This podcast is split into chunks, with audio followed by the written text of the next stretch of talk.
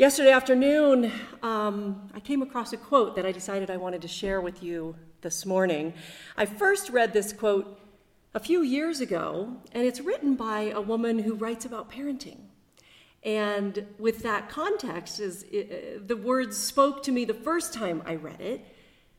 It's spoken to me in various ways as I've come across it again, but yesterday someone sent it to me, and I just thought it took on such a poignancy today that I just wanted to share it with you all.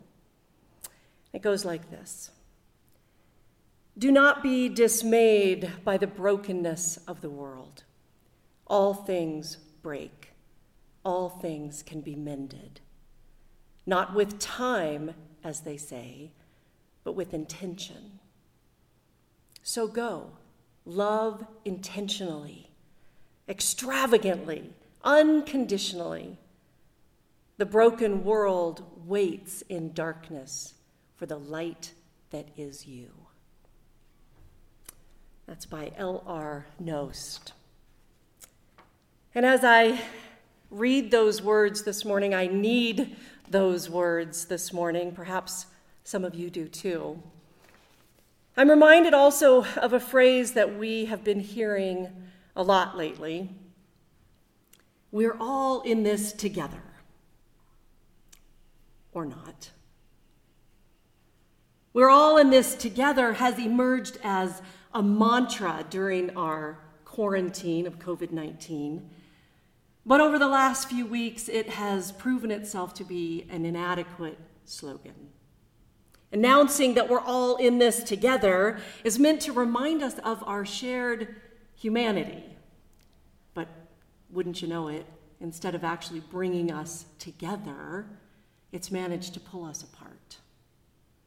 I think it's because when we try to ignore our difference, we fail to recognize the fundamental power and beauty of our individuality and our difference. We confuse uniformity with unity. And in Paul's final words to the people of Corinth, which you heard just a few moments ago in his second letter to the Corinthians, Paul sums up everything he's been trying to teach us up to this point in this letter. And here's what he says Agree with one another. Live in peace, and the God of love and peace will be with you. Seems very simple, but I wonder if Paul knew how difficult that would be. One translation of that scripture passage says, Be of one mind. And I actually think that might be closer to the truth of what Paul was trying to share, but it's still a hard pill to swallow. How can I be of one mind with you when we act and think and behave in totally different ways? How can I be of one mind with you when we are not the same and my perspective is so different? Well, maybe the answer is don't. We do not need to all act and think and feel the same. We are not going to experience anything in the same way all the time because we're unique individuals living our own unique lives. Being of one mind doesn't mean that we need to think and act the same, but being of one mind does require us to focus on the same thing, and that's Jesus. Now, I know there are some of you out there who will hear that and you might think, well, now why'd she have to go and bring Jesus into this? What's Jesus got to do with it anyway? We're in a pandemic. People are dying. People are sick. We're struggling economically and financially. Our mental health issues are through the roof. There is rioting and racism and police brutality and paid protesters, and always there is Twitter. With all due respect to Jesus, some people might be saying, we need solutions right now. My mom used to say about certain kinds of Christians, well, they can pray all they want, but it's not going to put food in their cupboard. I think what she meant, she believed that we have to take action and pray, and she's right. But here's where Jesus comes in there's action and there's right action. And darned if we don't confuse the two an awful lot when we're left to our own devices. Jesus keeps us laser focused on right action. See, Jesus didn't have much patience for oppressive social systems and structures. When the law, law enforcers of his day, which ironically were the religious leaders, wanted to stone a woman for committing adultery, for example, which was against the law, Jesus said, Only if you've never sinned yourselves, not shut them up. He healed a man on the Sabbath, also against the law, even though the rule followers told him he'd better wait till the next day. Jesus' longest recorded conversation in the Bible is with a woman, despite the oppression of women's voices during that time.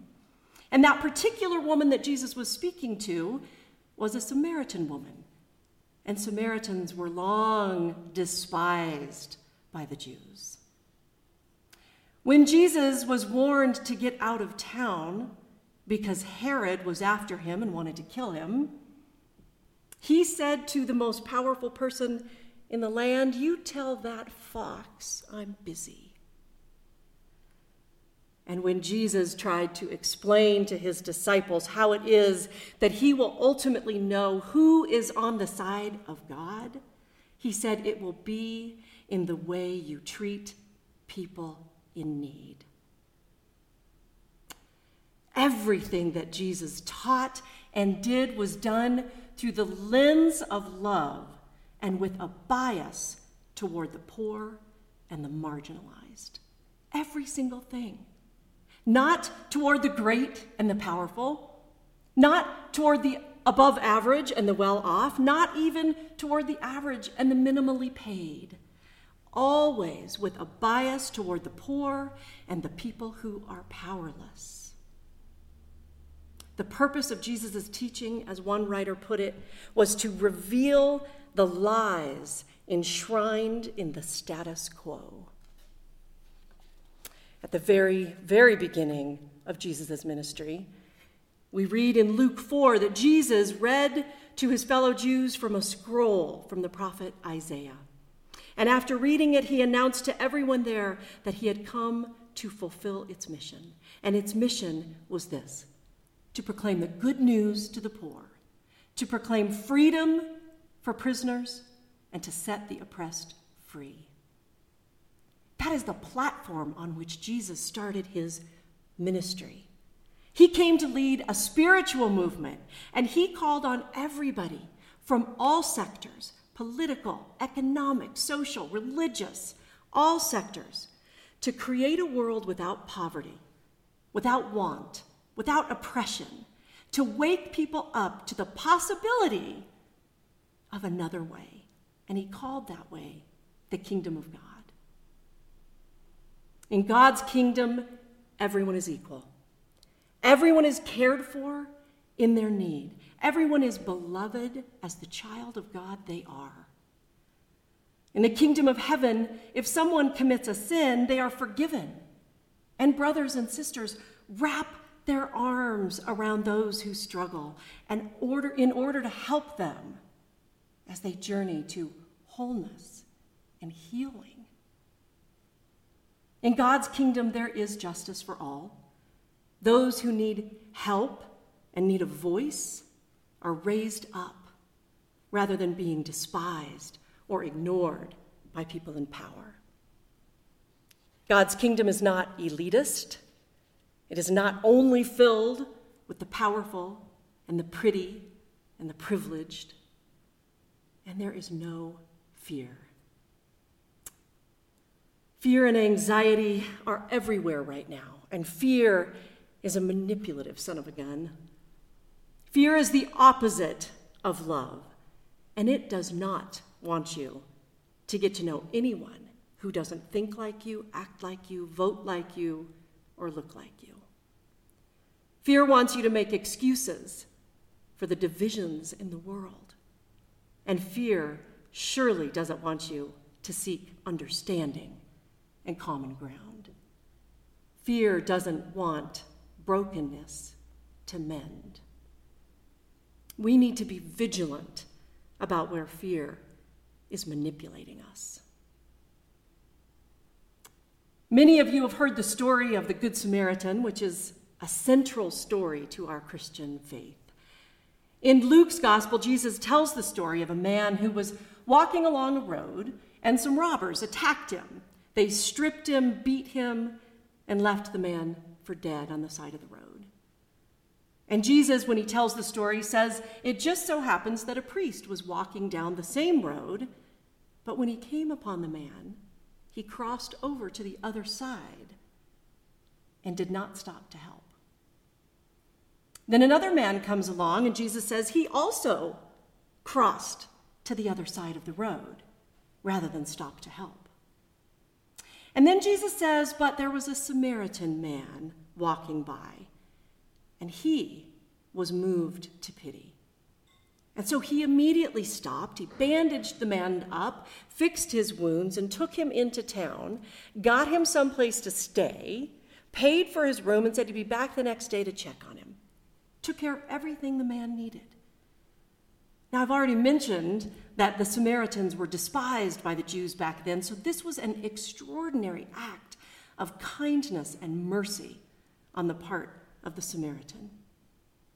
And when Jesus finished telling this story, he looked at the people who were gathered there with him and he said simply, Now go and do likewise. So, what does Jesus have to do with pandemics and racism and police brutality and Twitter? Pretty much everything. As God's followers, we are asked to see these systems and practices and behaviors for what they are, to wake up to new possibilities, to get angry, but then to put that anger into right action.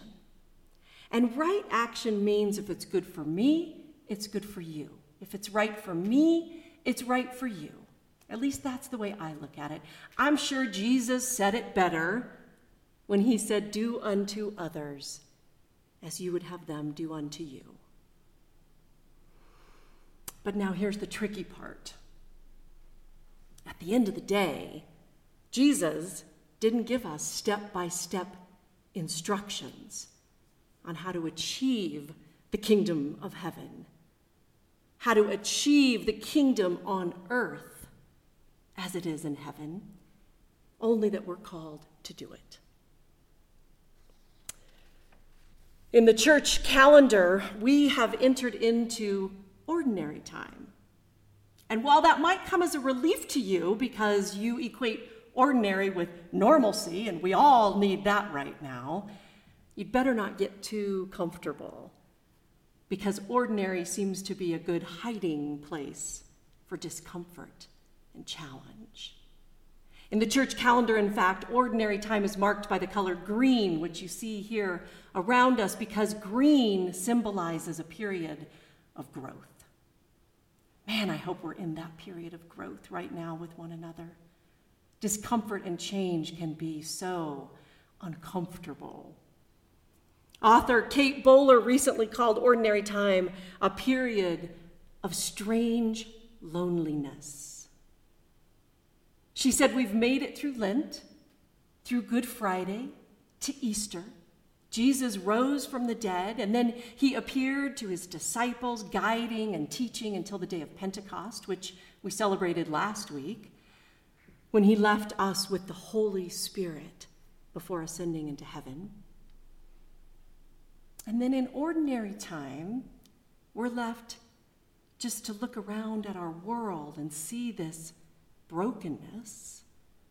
And we wish more than ever that Jesus was here just to tell us what to do.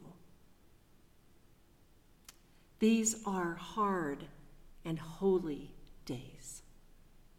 We have been left to do God's work, and even after all this time, it seems we hardly know where to begin. I've heard so many people say that they are afraid right now. We literally put ourselves on lockdown for two months, not connecting to people in our usual ways, and then we've let ourselves loose on the streets to riot. We were already in a tinderbox of sorts before George Floyd was killed. And so it feels this week in particular like the world is on fire. But here's what I want us to remember Christ came to us on the day of Pentecost, not like a dove, but with tongues of fire and the sound of a violent wind. And that spirit transcended the noise and the inability to hear one another, and it invited awe and wonder. Because the power of the Holy Spirit meant that people who would have never understood each other suddenly had a common language. God's Spirit is big. It is big, it is powerful, it is full of righteous indignation, and it is love, and it is holy, and it is here among us, with us, and in us. We have all the help we need to right wrongs and build bridges and move people from deeply held opinions to deeper understanding. We have all we need to move ourselves and others from fear to love. We have all we need to change. Here at Snowmass Chapel, we have a bridge, as most of you know who, who come here. If you've never been here, you're watching online, maybe you've seen the bridge at the beginning of our online service. The creek and the surrounding area is just stunning. And to get into the church building, you have to walk across that bridge.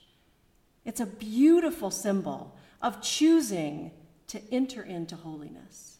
Not that the building makes you holy, certainly not that a sermon is going to make you holy, but your choice to enter into God's presence wherever you are makes wherever you are holy ground. Paul's desire for us to be of one mind is not an exhortation to uniformity or to change your mind to fit somebody else's way of thinking. It's an exhortation to have the mind of Christ so that you can view others differently and with love.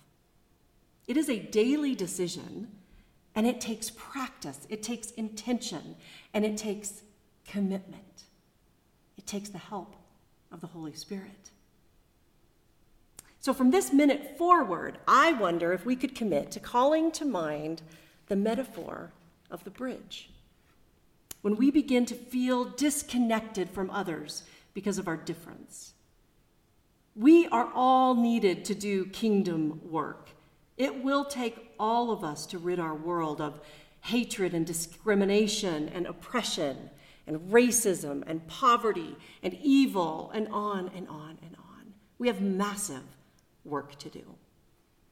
And people will not always see how hard you work. But I believe it's holy work. And even when I find myself asking, what can I do to help? I usually know the answer when I meet it.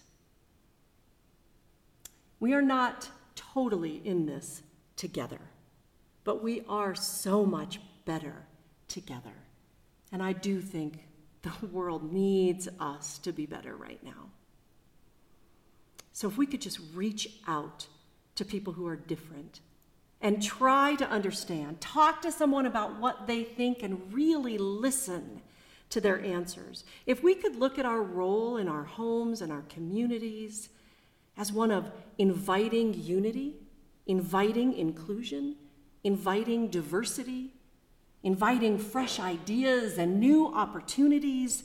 And if we do all that with a gentleness and a humility knowing that we might not have all the answers, if we do that with compassion and with love, above all, myself included, because the work is never done, I urge us to just keep trying. I have such hope. I believe then that we will truly become the bridge that we need to be in order to enter the kingdom. That's my prayer, and that's my hope for the world today. Let us pray.